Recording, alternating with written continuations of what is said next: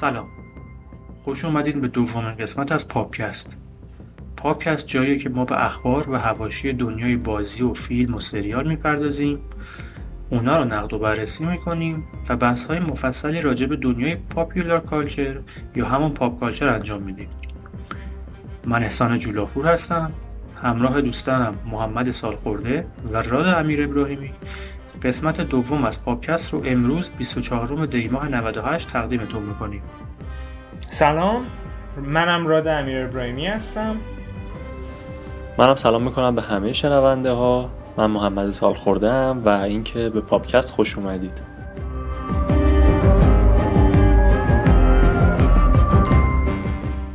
امروز قراره در مورد اطلاعات و شایعات کنسول‌های نسل بعدی Xbox و PlayStation حرف بزنیم و در آخر هم تحلیلی رو سریال Mandalorian داشته باشیم. اما قبلش مثل همیشه میریم سراغ اخبار. خب بچه‌ها تو این دو هفته چه خبر بود؟ این دو هفته بازار شایعه ها خیلی داغ بود. یکی از شایعه های خیلی مهم و بزرگی که اومده شایعه بازی Assassin's Creed Ragnarok هست که نسخه جدید از این سری بازیه. یکی از کاربرای Reddit اومده یه سری شاید یه سری اطلاعات رو leak کرده از این بازی که تاریخ عرضه 29 سپتامبر یعنی 8 مهر ماه رو برای این بازی در نظر گرفته که خب بخوایم مقایسه بکنیم با Odyssey، Odyssey 5 اکتبر اومد و Origins هم 27 اکتبر و تاریخ عرضه 29 سپتامبر تقریبا معقوله. این بازی برای پلتفرم های PS4, Xbox One و خود PC عرضه میشه و خب بعدها با عرضه کنسول های نسل جدید این بازی روی اونها هم عرضه خواهد شد. شایعه ها و leak ها این بازی رو به دوران وایکینگ ها خواهد برد و بازی تو دوره زمانی سال 845 قبل از میلاد خواهد بود. شخصیت اصلی بازی فردی هست به نام جورا که مشخص نیست شخصیت مؤنث باشه یا مذکر. یکی از قابلیت احتمالا خودمون بخوایم بسازیمش. احتمال خیلی زیاد. آره ممکنه. اگر بخواد خیلی به سمت RPG برن و اینها احتمال داره که خودمون بخوایم بسازیم. یه چیزی تو تقریبا میشه گفت مثل Far Cry 5 اگر درست بخوام یه چیزی بین اون و اودیسه احتمال آره شخصیت کاملا silent نباشه ساکت نباشه مثل Far Cry و از اون طرف هم خیلی دیگه غیر قابل customize کردن و شخصی سازی مثل Origins و اینا نباشه و بتونید شما یه حس ما بین این دوتا داشته آره. باشید یکی از مهمترین ویژگی هایی که این بازی داره co-op چهار نفره است که تقریبا مثل Ghost Recon خواهد بود. مکانیک های RPG جدیدی قراره به بازی اضافه بشه مثل همون سیستم های skill tree که تو نسخه های قبلی Assassin's Creed هم بوده. دریانوردی توی این نسخه همچنان هست اما تمرکز بیشتری روی گشت و گذار داره تا combat و fight. و conquest battle ها هم هستن مثل نسخه قبلی. همچنین هیدن بلید به بازی برگشته و این دفعه شما می‌تونید هیدن بلید رو آپگرید بکنید. دقیقا این یکی از بزرگترین سوالاته که هیدن بلید چجوری تو این وهله زمانی هست خیلی کنجکاوم. ببینم چی کار باش می‌کنن آره خیلی برای منم سوال بوده که هیدن بلید چجوری قرار بیفته دست وایکینگ ها واقعا فقط از بازی یوبیسافته که اینقدر اطلاعات لو میره. یعنی بقیه میاد بازی معرفی می‌کنن انقدر اطلاعات از بازی نمیگن که توی لو رفتن های Ubisoft ازش میاد بیرون. آره اطلاعاتی که معمولا بازی Ubisoft لو میره معمولا هم خیلی دقیق هستن. مثل همون Origins که زمانی که اطلاعاتش لو می‌رفت می‌گفتن توی مصر خواهد بود شخصیت یه مردی هست به اسم Bayek و همه اینا رو می‌گفتن و خیلی جالب بود که Ubisoft همه اینا رو یه مهر تکذیب روی همه این اطلاعات می‌زد و خیلی جالب بود که بعد بازی عرضه می‌شد یا خودشون معرفی می‌کردن و می‌دیدیم دقیقا همون اطلاعاتی که لو رفته کاملا درست بوده. حالا بازی آدیسی که خودم بازی کردم خیلی خوب بود خیلی باهاش ارتباط برقرار کردم و این بازی هم 100 درصد یکی از کسایی خواهم بود که پیش خریدش می‌کنم. فکر می‌کنم رادنی هم تقریبا یه همچین نظری داشته باشه. آره از اونجایی که منم طرفدار سری هم و حدودا بعد اساسین کرید برادرهود یکم سرد شدم در مقابل این سری Assassin's Creed احساس می‌کنم take جدید Ubisoft روی این franchise خیلی خوب بوده و Origins و اودیسه و الان هم این بازی خیلی امیدوارم کرده. حداقل می‌دونیم که داره به یه سمت درستی میره بازی و کنار اینا اینم اضافه کنم که Assassin's Creed فقط جزو چیزایی نبوده که leak شده خبرش. مثل اینکه خبر ساخت Splinter Cell جدید و Prince of Persia ی جدید هم این وسط ها بوده. مثل اینکه یه سری تریلر کوتاه پشت درهای بسته نشون دادن که شامل یه سری اطلاعات داستانی از Prince جدیدم میشه.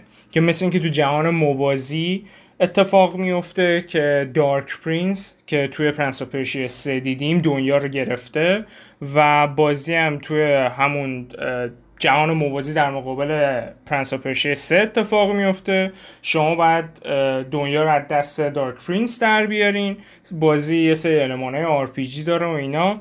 خیلی کنجکاوم که بدونم Ubisoft همون مکانیک های gameplay Prince of Persia میاد استفاده می‌کنه یا میاد یه چیزی لابد مثل Dark Souls مثل بقیه میاد پیاده می‌کنه توش. خیلی علامت سواله که به کدوم سمت می‌خواد بره بازی. مخصوصا بعد این همه سال بعد مخصوصا شکست آخری که IP داشته بازی داشته. اخیرا.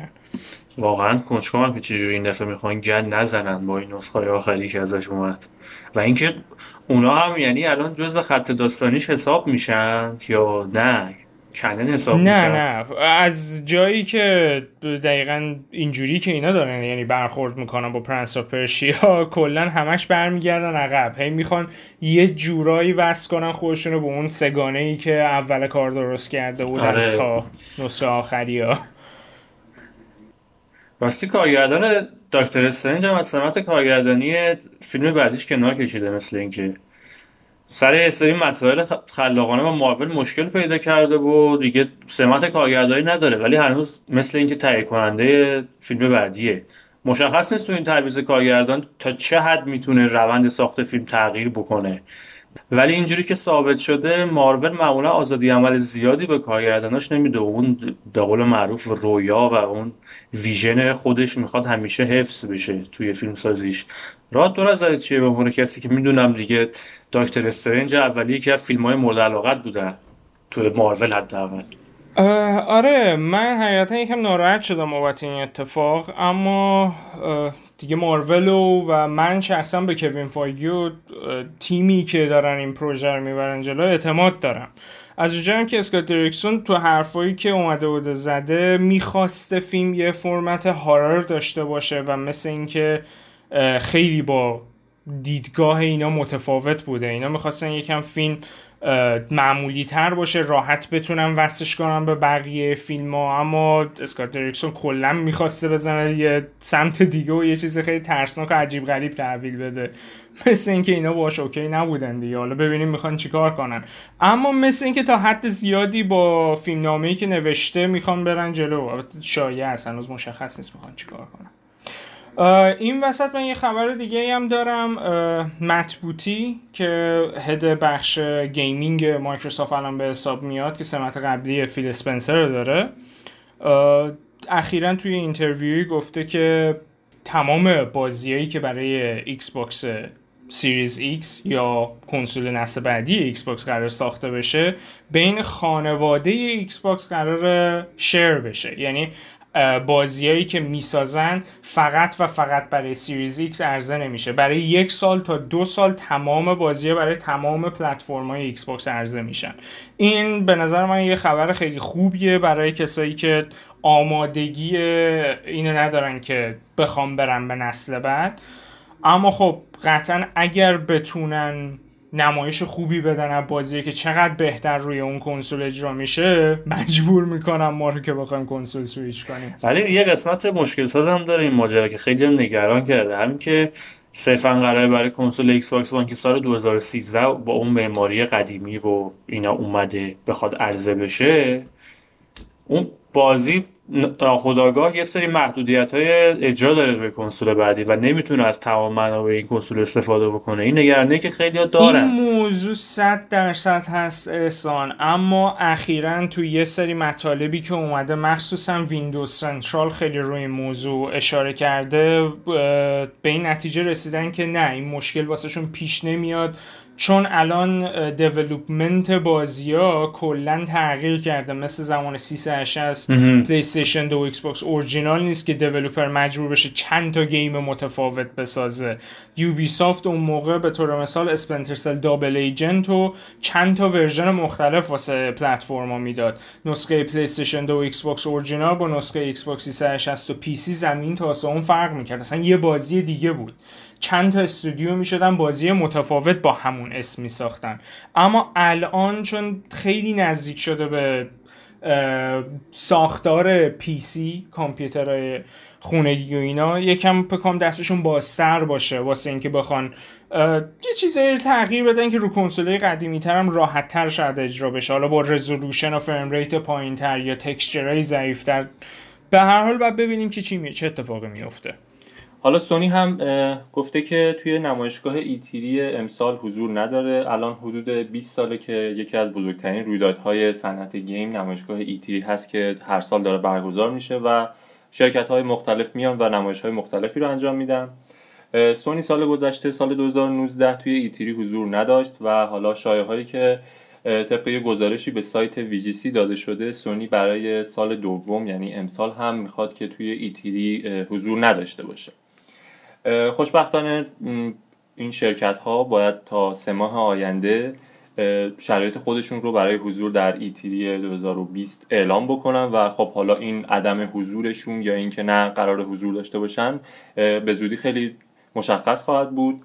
من دقیق نمی‌دونم چرا این عدم حضور الان دو ساله داره این اتفاق میفته مخصوصا امسال که خیلی سال حیاتی هست برای هر دو تا شرکت هم سونی هم مایکروسافت بالاخره داریم وارد نسل بعدی میشیم ولی نمی‌دونم چرا سونی تمایل نداره که تو ای باشه تا حدود زیادی شما نظرتون چیه؟ به نظر منم خیلی چیز عجیبیه اما احساس می‌کنم سونی توی شرایطی هستش که یعنی خودشو یعنی در واقع تو این شرایط می‌بینی که احتیاج نداره به ایتری می‌تونه هر وقت هر جایی که می‌خواد کنفرانسشو بذاره تو هر جایی که می‌خواد کنسولشو معرفی کنه و همونقدر سر صدا کنه.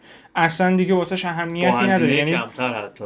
دقیقا با هزینه کمتر. این خیلی نکته مهمیه با هزینه کمتر. اصلا خیلی عجیبه. امسال الان کنسول نسل بعدیشون می‌خواد بیاد. یعنی این تا این حد دیگه اعتماد به نفسشون بالاست که 100 درصد توی اون ایونت خودشون بر از کافی میدرخشن و موفق میشن که حتی به ایتیری هم برای کنسول دیگه یه دونه عکس وقتی که 5 میلیون لایک بخوره دیگه چی هستش واسه گفت آره جواب منطقی بود واقعا.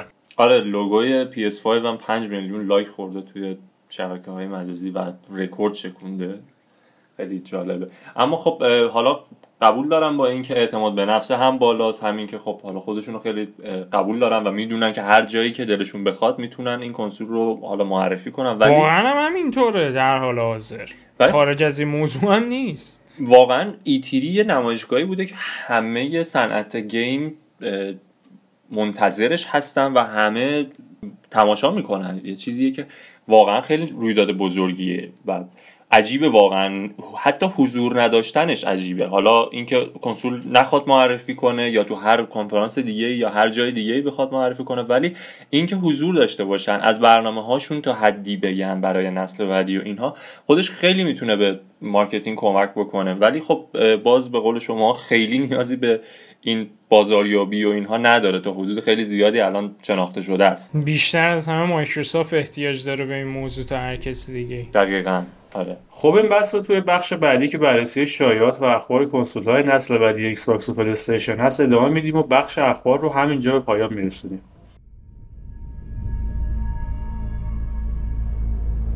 Let's suppose that you were able every night to dream any dream you wanted to dream. And that you could have the power within one night to dream 75 years of time. بالاخره عمر کنسول های نسل هشتم یعنی پلی استیشن 4 و ایکس باکس وان داره به پایان می‌رسه و این روزهاش بازار شایعات و اخبارهای پیرامون کنسول های نسل بعدی بسیار داغ است.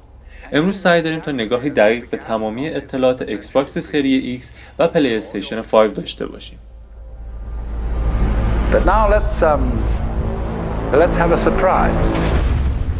Let's have a dream which isn't under control. به نسل نهم خوش اومدید. And then you would get more and more adventurous. And you would make further and further out gambles as to what you would dream. And finally, you would dream where you are now.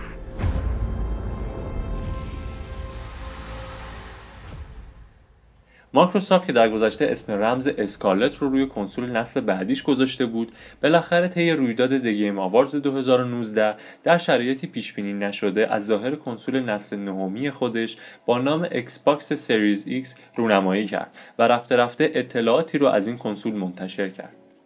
در واقع نام کنسول نسل بعدی مایکروسافت به سادگی همون ایکس باکس خواهد بود و سری X یکی از مدل های ایکس باکس نسل بعدی هست که به احتمال زیاد این مدل قوی ترین و گرون قیمت ترین مدل از نسل بعدی ایکس باکس خواهد بود.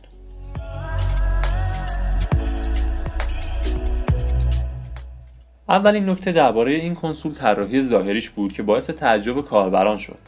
در گذشته کنسول های بازی طوری طراحی می شدن که فضای کمی رو اشغال کنند و در این حال بتونن از قدرت بالایی برخوردار باشن.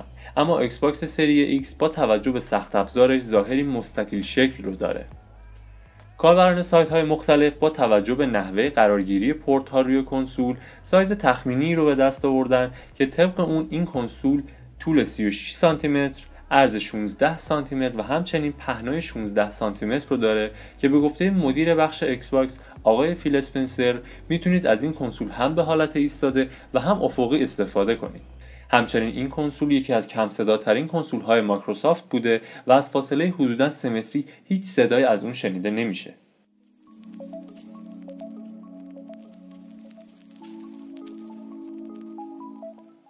اما کنترلر ایکس باکس سری X تغییرات زیادی نداشته و یک دکمه به عنوان دکمه Share یا به اشتراک گذاری از معدود ویژگی که به کنترلر اضافه شده. همچنین دکمه های چهار جهت اصلی که با نام D-pad شناخته میشه تغییراتی رو به همراه داشته و کمی شبیه به کنترلرهای Elite شده. این کنترلر بر روی کامپیوترهای شخصی که از ویندوز 10 استفاده می‌کنن قابل استفاده هست و البته مایکروسافت تایید کرده که تمامی لوازم جانبی کنسول ایکس باکس وان با این کنسول قابل تعامل خواهد بود.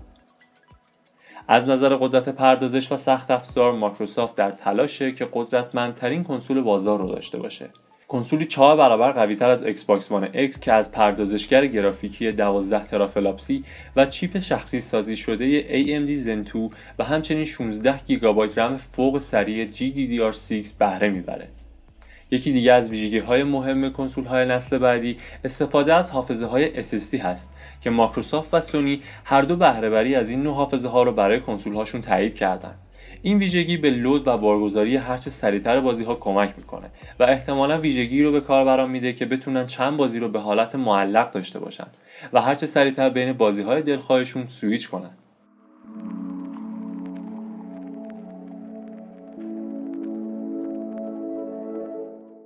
کنسول ایکس باکس سری X می‌تونه نرخ فریم 60 تا 120 فریم روی رزولوشن 8K با نرخ بازیابی صفحه 120 هرتز رو تولید کنه. همچنین این کنسول از فناوری VRS برای سایه زنی و فناوری ray tracing برای نورپردازی استفاده می‌کنه. در واقع فناوری ray tracing یک روش بسیار پیشرفته برای رندر کردن سایه ها، نورپردازی و بازتاب نور بر روی اشیای درون صحنه های بازی هست. این تکنیک باعث میشه که افکت های نور پردازی بسیار واقعی تولید بشن و نحوه تعامل نور با اشیای مختلف موجود در یک صحنه مثل فیلم های سینماتیک به نظر برسن. برای مثال فرض کنید بتونیم بازتاب نور آتیش رو روی بدنه فلزی ماشین ببینیم.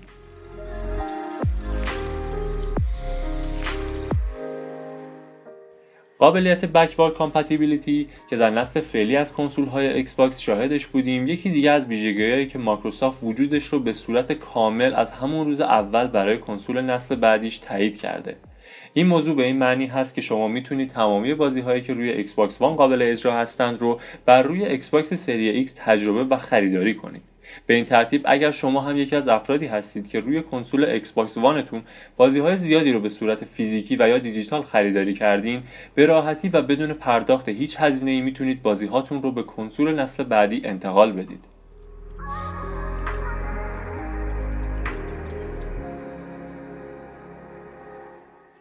به نظر می‌رسه در کنار ایکس باکس سری X کنسول دیگری از خانواده ایکس باکس با اسم رمز Lockhart وجود داشته باشه که ممکنه نسخه ضعیفتر و یا نسخه بدون دیسک سری X باشه که با قیمت کمتری به بازار عرضه بشه. اما مایکروسافت فعلا چیزی درباره این کنسول اعلام نکرده.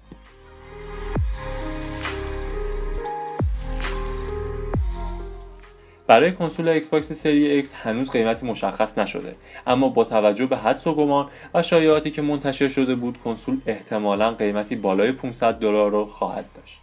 این کنسول طی تعطیلات سال 2020 میلادی یعنی تقریبا یک سال دیگه عرضه خواهد شد.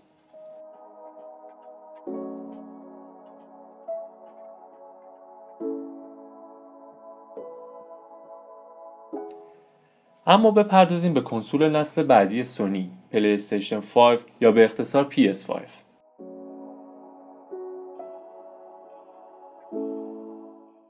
تا به امروز اطلاعات زیادی از کنسول نسل بعدی سونی منتشر نشده. اما شایعات و تصاویر لو رفته از کیت سخت افزاری و کنترلر PS5 سر نخهایی رو به کاربران داده. مدتها قبل آقای جیم رایان رئیس بخش سرگرمی های تعاملی سونی پستی رو در بلاگ پلی استیشن منتشر کرده بود که دیدگاه سونی نسبت به نسل بعدی رو اعلام کرده بود که جلوتر بیشتر به این پست می‌پردازیم.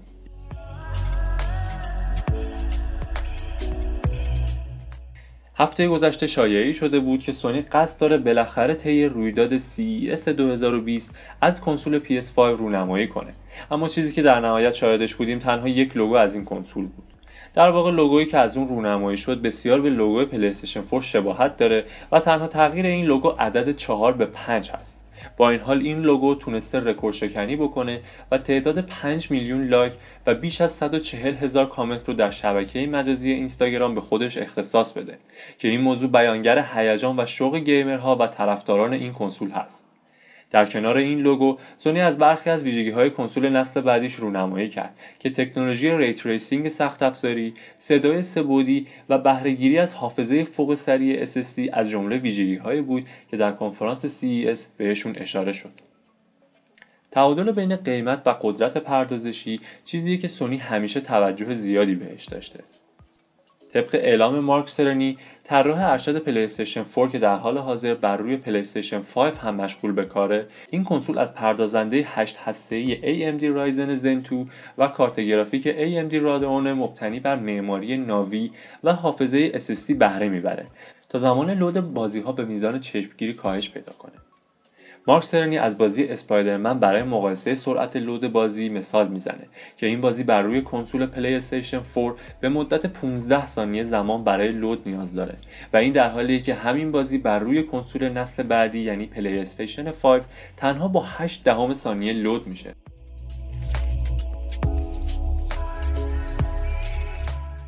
کنترلر PS5 تغییراتی رو داشته که کمتر از لحاظ ظاهری و بیشتر به تجربه بهتر بازی کردن پرداخته شده.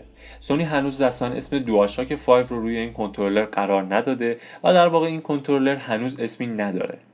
جیم رایان با اشاره به چند ویژگی این کنترلر اعلام کرده که سونی قصد داره با کمک حس لامسه بازیکنان را غرق در بازی کنه.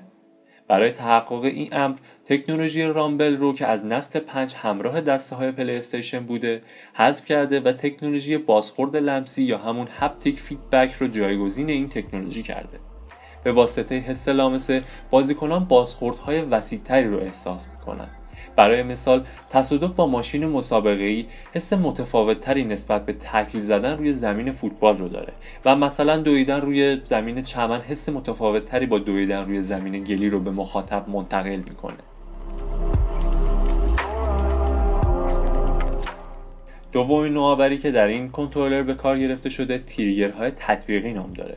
که بر روی همون دکمه های L2 و R2 قرار می‌گیره و به سازنده های بازی این امکان رو میده تا بازیشون رو طوری طراحی کنن که مثلا کشیدن تیر و کمون و رانندگی در جاده های off-road حس مخصوص خودش رو داشته باشه. در کنار این ویژگی ها این کنترلر از USB Type C بهره می‌بره اسپیکرهاش و باتری های کنترلر بهبود پیدا کرده و به نظر می‌رسه که light bar ی که روی کنترلرهای PS4 وجود داشته در این نسخه حذف شده. استیشن 5 شامل یک درایو دیسک برای بازی های فیزیکی و فیلم های Blu-ray 4K خواهد و دیسک های این کنسول ظرفیت 100 گیگابایتی رو دارند. همچنین این کنسول با بهرهگیری از یک قابلیت جالب به شما این اجازه رو میده که تنها بخش داستانی یا بخش multiplayer چند نفره رو روی کنسولتون نصب کنید. و بعد از اینکه بخش داستانی بازی رو تموم کردید می‌تونید خیلی راحت بخش داستانی رو از روی کنسولتون پاک کنید و بخش چند نفره همون بازی رو نگه دارید. این قابلیت به کاربران این امکان رو میده که بتونن به راحتی حافظه کنسولشون رو مدیریت کنن. کنسول PS5 قابلیت اجرای تمامی بازی های پلی استیشن 4 رو هم داره. و می‌تونید بعد از خرید کنسول نسل بعدی بازی هایی که قبلا روی PS4 تون خریداری کردین رو به راحتی روی کنسول نسل جدیدتون بازی کنید. با وارد شدن به سال 2020 میلادی کم کم باید خودمون رو آماده کنیم تا بالاخره از پلی استیشن 5 رونمایی بشه. اما موضوع خیلی عجیبی که اخیرا شایع شده عدم حضور سونی در رویداد E3 هست. در واقع این رویداد جایی هست که همه انتظار حضور سونی و کنسول جدیدش رو دارن. اما سونی هنوز این شایعه رو تایید یا تکذیب نکرده و اگر این شایعه صحت داشته باشه انتظار میره که سونی طی مراسم جداگونه ای از پلی استیشن 5 پرده برداری کنه PS5 کنسول نسل بعدی سونی همانند رقیبش در تعطیلات سال 2020 میلادی عرضه خواهد شد.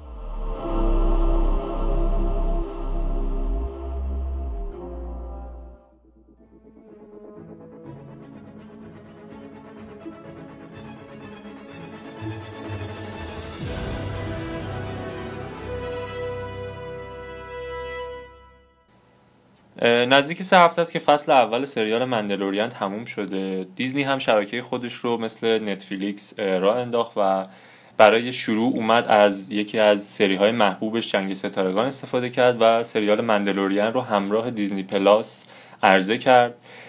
مندلوریان یک داستان فری از دنیای جنگ ستارگان هست که داستان یک شکارچی مزدور رو روایت می‌کنه که سریال بیشتر یک فرم وسترن داره و یه دید جدیدی رو به دنیای جنگ ستارگان اضافه می‌کنه. شما بیشتر با موجودات و آدم های دیگه که توی اون دنیا هستن آشنا میشید. من خودم هنوز سریال رو ندیدم ولی بچه ها دیدن سریال رو. حالا می‌خوام ببینم که نظرشون چی بوده. رادنی تو نظر راجع به این سریال چی بود؟ من از جایی که خب خیلی طرفدار جنگ ستارگانم و حدودا تمام سریال ها و ایناشو دنبال کردم خیلی خوشم آمد از مندلوریم مخصوصا که خیلی حدودا میشه گفت مرتبط هم به فیلم ها هم بقیه اتفاقایی که تو همین دنیای جنگ ستارگان افتاده و خیلی اشارات ریز درشتی به یه سری نقاط کلیدی که شاید خیلی ها واسه اونقدر اهمیت نداشته کرده و خیلی اونا رو خوب به تصویر کشیده. به طور مثال وقتی که Empire سقوط کرد امپراتوری سقوط کرد ما هیچ وقت نفهمیدیم که دقیقا چه اتفاقی واسه استون تروپر سربازای معمولی افتاد و اینا. تو همون قسمت اول یه صحنه خیلی کوتاهی داره که یه دری باز میشه یه سری استون تروپر خیلی خاکی و در داغون است. اون صحنه به نظر من یکی از عجیبترین و جذابترین صحنه کل مندلوریان بود که این سربازات به چه وضعیتی افتادن چه سختی رو امکان داره مثلا پیش رو گذاشتن که مثلا بتونن زنده بمونن تو شرایط جدید. این چیزای کوچیکش خیلی واسه من جذاب بود. یه دید جدیدی رو اضافه کرد به این دنیای بزرگ جنگ ستارگان. مندلوریان واقعا سریالی بود که مجموعه جنگ ستارگان بهش نیاز داشت. کلا این سری از اون اولش درگیری های خیلی بزرگ و اتفاقا و رویدادهای خیلی در حد سیاره ای رو نشون می‌داد و خیلی این موضوع بولد بود توی این مجموعه. ولی خب مندلوریان چه جای نفس کشیدنیه برای طرفدار این, سری. خودم به شخصه با شخصیت همین مندلوریان مندو خیلی حال کردم. این اطلاعاتی که در مورد این فرقه بهمون داد که حالا میشه هم بهشون نجات گفت هم بهشون فرقه گفت. حالا بستگی داره چجوری به قضیه نگاه بکنی.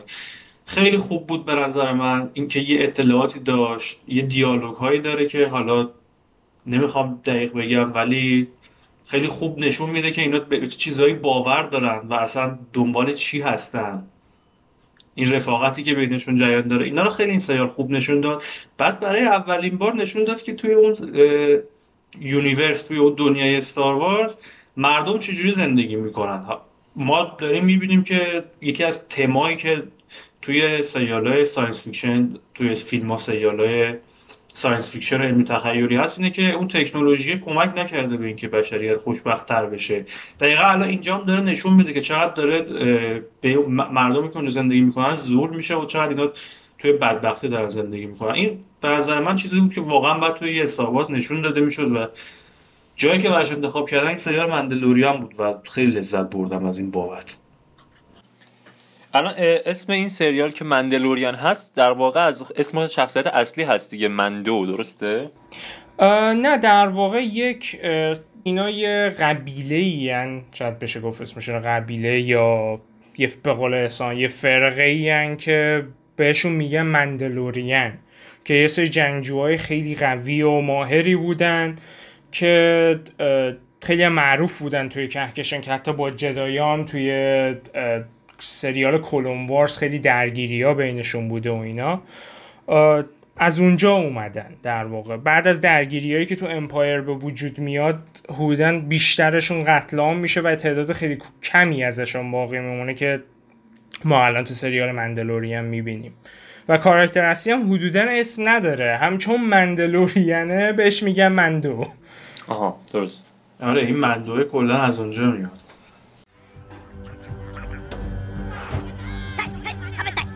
You need to drop your rifle. I'm a Mandalorian. Weapons are part of my religion. Then you are not getting your parts back. بعد یه شخصیت خیلی محبوبم داره که بیبی یودا هست که توی شبکه های اجتماعی خیلی ترکونده و همه جا عکساشو من خودم می‌دیدم همه جا عکساش بود. خودتو هم را دیدم که یه نقاشی ازش کشیدی. این شخصیت چی هست؟ بیبی یودا دقیقا داستانش چجوریه؟ حقیقتا از اونجایی که ما نمی‌دونیم اسم این نجات چیه نمی‌دونیم این بچه اسمش چیه خودش کیه کجا اومده دیگه چون شبیه یودا اسم همون بیبی یودا رو گذاشتیم روش. به خاطر همین در واقع اسم نداره. در دقیقا در واقع اسم نداره. اما خب جز سپرایز های این سریال به حساب میاد که واقعا هم اینترنت ترکوند. یعنی قبل از اینکه فیلم Rise of Skywalker بیاد این Star Wars نجات داد. استار وارز بعد از اون اتفاقایی که سر سولو و Last Jedi افتاده بود اصلا کسی دیگه بهش اهمیت نمی‌داد تا اینکه یهو یه بچه سبز گوگولی مگولی از توی سریال Mandalorian یهو در اومد. با اینکه شاید اتفاق کوچیکی به نظر بیاد اما کل سریال بین Mando و این Baby Yoda میچرخه. رابطه این دوتا کاراکتر که اول یه جورایی میشه گفت مندو اومده اینو شکار کنه در واقع و یهو بهش وابستگی پیدا می‌کنه یا واسهش اهمیت پیدا می‌کنه و شروع می‌کنه ازش محافظت کردن. هودن شاید هم بشه گفت خودش شاید اصلا توش می‌بینه. خب حالا بیایم یه ذره بیشتر وارد بحث بشیم. قبل از اینکه وارد بحث بشیم من یه نکته خیلی کوچیکی بگم. بخش از اینجا بخش مندلورین ما حاوی اسپویلر هست. اگر سریال رو ندیدید مثل خود من حالا اول سریال رو ببینید بعد این قسمت رو گوش بدید. خب بچه بحث رو ادامه بدید بیشتر وارد بحث بشیم.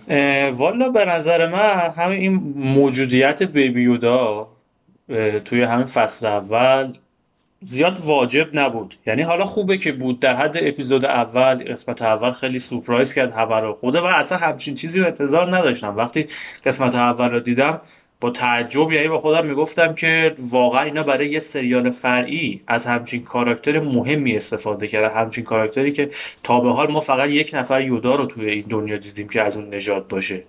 بعد یهو میاد همچین کاراکتری رو معرفی می‌کنن که بوده. یدلم بوده. آره یدلم بوده. یهو همچین کاراکتری رو معرفی می‌کنن بعد طرف فورس یوزر هم هست از فورس هم استفاده می‌کنه. این خیلی چیز عجیبه. یعنی ما کلا چند نفر توی این دنیا از این کاراکتر دیدیم از این نوع نجات که همشون هم فورس یوزر بودن. یعنی این نجات کلا همشون فورس یوزر این سوالی که الان خودم دارم. متاسفانه تو فصل اول زیاد جواب قطعی در این رابطه نمی‌گیری. یه نکته ای داره احسان. ما حدودا توی این سریال کلا شاید بشه گفت چهار تا یا پنج از هشت قسمت چهار تا اپیزود اصلی و مهم داشتیم. قسمت فری زیاد داشت که بیشتر پرداخت می‌کرد به خود کاراکترها و اون دنیایی که اینا دارن توش زندگی می‌کنن و خیلی کمتر می‌دیدی داستان بگه. یا داستانی که داره روایت می‌کنه به اون چارچوب اصلی مرتبط باشه به همون بیبی یودا و اینکه این از کجا اومده و چرا انقدر قویه و از اینجور چیزا. بیشتر من این از این دید می‌بینم که اینا شاید مطمئن نبودن که این داستان جواب میده با این کاراکتر یا مطمئن نبودن که می‌تونن با این برن جلو. یه چیز سیفی بود که فقط بیان خیلی امن اومدن مت... برن جلو که مطمئن بشن که اوکی مردم می‌خوان خوششون اومد از این که بعدا بتونن بهره برداری کنن از داستانهای کوچیکی که این وسط گفته شده. همین بیبی یودا بابت پایانبندی فصل اول قطعا یه داستان خیلی عجیب غریب بزرگی می‌تونیم تو شماره بعدی ببینیم. اینکه قرار برن دوباره جدایی پیدا کنن و شاید بیبی یودا واقعا بزرگ شدنشه. بخوایم با به چشم ببینیم که بخواد ابیلیتیاش قابلیت فورسش رو بیشتر بخواد استفاده کنه. و شاید اصلا لوک بخوان یه جوری بیارن. لوکی که توی timeline بین اپیزود 6 و 7 Jedi Temple درست کرده. خیلی این چیزا چیز جالب و جذابی می‌تونه باشه. خدا کنه که واقعا اینطوری باشه. به اینکه میگی حالا یه خورده با احتیاط این کار انجام دادن Baby Yoda رو آوردن و اینا رو من قبول دارم. چون به هر حال Star Wars الان یه برند آسیب دیده حساب میشه و هر کاری می‌خوام باش بکنن باید با احتیاط انجام بدن. وگرنه اون سودهای میلیارد دلاریش شاید آسیب ببینه. ولی دقیقا یه نکته خوبی که این سریال داشت منم گفتم تو بخش قبلی این بود که دقیقا جای نفس کشیدنه. این سریه این داستانه. ولی از اون ور این کارو خیلی هم زیاد انجام داده و شاید بشه به عنوان نقطه ضعف هم این موضوع رو خطاب کرد. دقیقا یکی از مشکلایی که من باش داشتم این بود که خب اپیزود اول که می‌بینی قسمت اول رو می‌بینی خیلی تعجب می‌کنی آخرش منتظری بعدی رو ببینی که داستان تون بشه یهو داستان آروم میشه آروم آروم.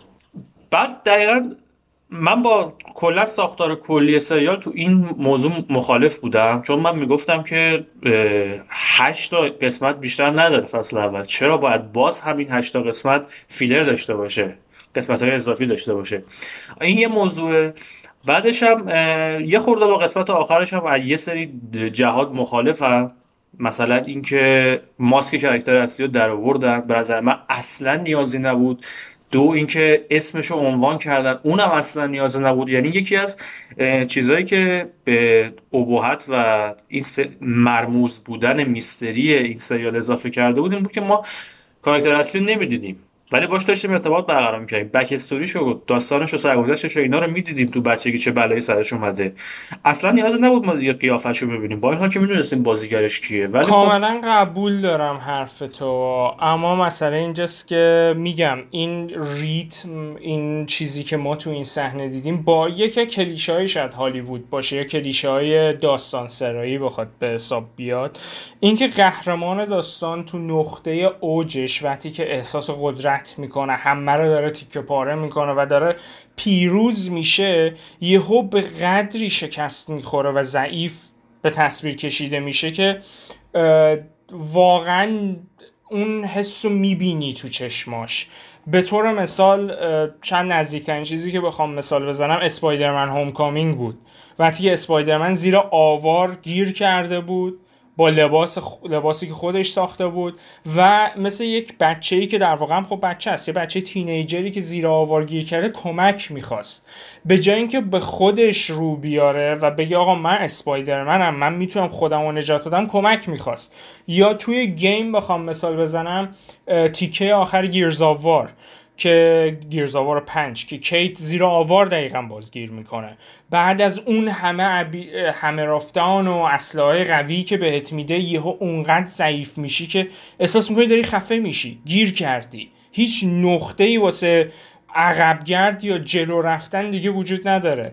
مندلورین هم حالا این این صحنه رو به اینجور تصویر کشید که این بوتی که از این کاراکتر ساخته شده بود که این کاراکتر انقدر از خودش مطمئنه و انقدر حرفه‌ایه و همه بهش اعتماد دارن یهو انقدر ضعیف میشه که یک رباتی که حتی توی اپیزود اول باش فایت کرد و شکستش داد مثلا حالا به یه نحوی نجاتش میده مجبور میشه یعنی در واقع اجازه بده که اون نجاتش بده.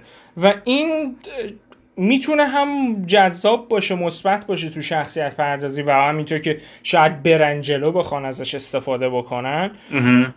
یا اینکه حالا عدید خیلی یا مثل خودتو نکته منفی به حساب بیاد که ابهت کاراکتر رو میاره پایین.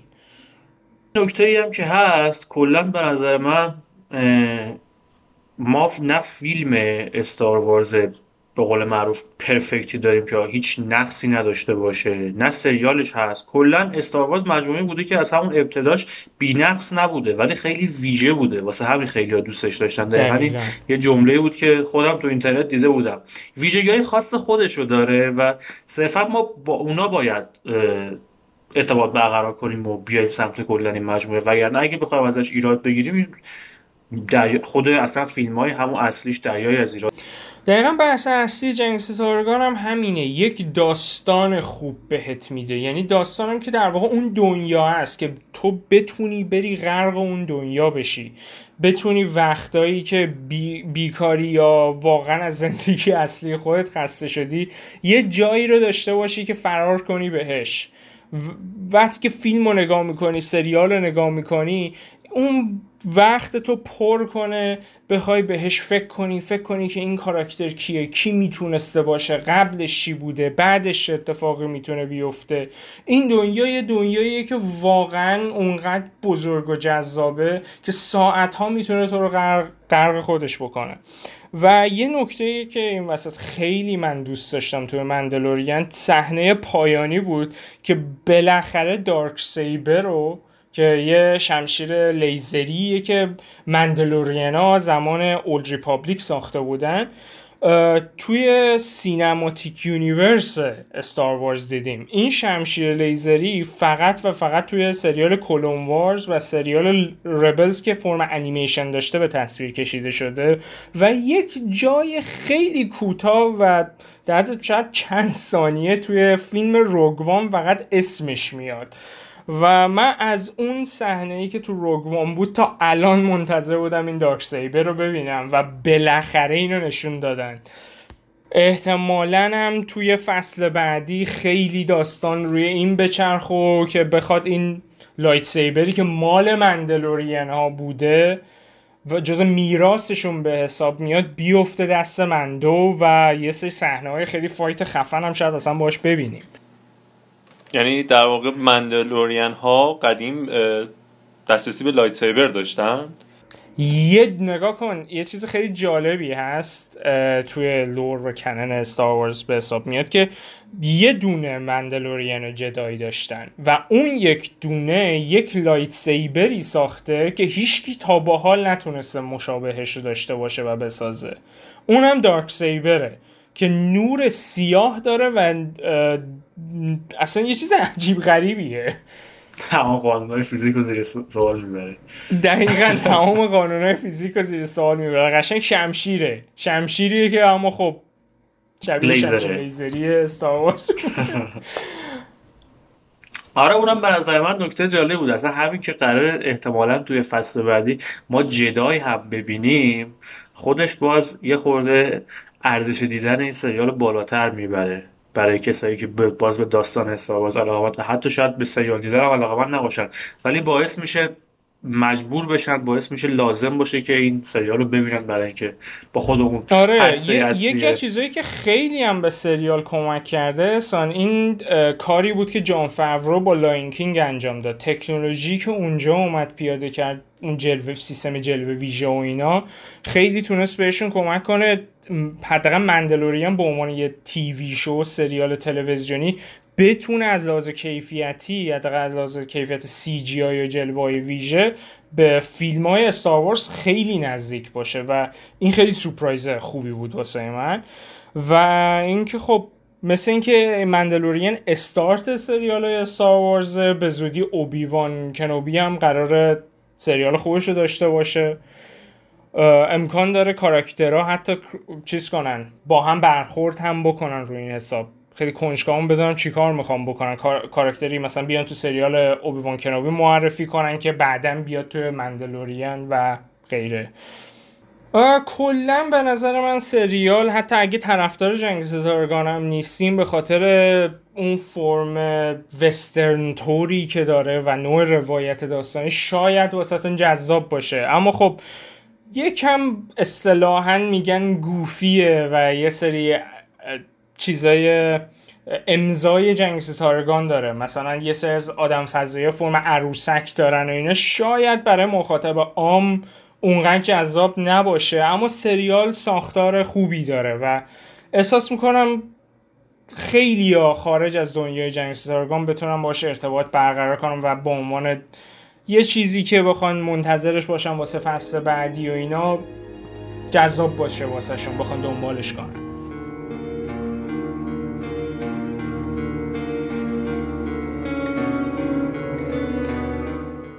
چیزی که شنیدید قسمت دوم از پاپکست بود. این قسمت رو من احسان جولاپور همراه دوستانم محمد خورده و راد امیر ابراهیمی تقدیمتون کردیم. ممنون از رضای ناصری عزیز بابت طراحی لوگو و کارهای گرافیکی. موزیک هایی که توی این قسمت شنیدید رو می‌تونید توی کانال تلگرام ما دانلود کنید. آدرس تلگرام و اینستاگرام ما Popcast underline media هست. همچنین نظراتتون رو حتما به ما بگید تا بتونیم Popcast رو روز به روز بهتر و با کیفیت تر تقدیمتون کنیم. ما رو توی شبکه های اجتماعی دنبال کنید و به دوستانتون معرفی کنید. در آخر از توجهتون ممنونم.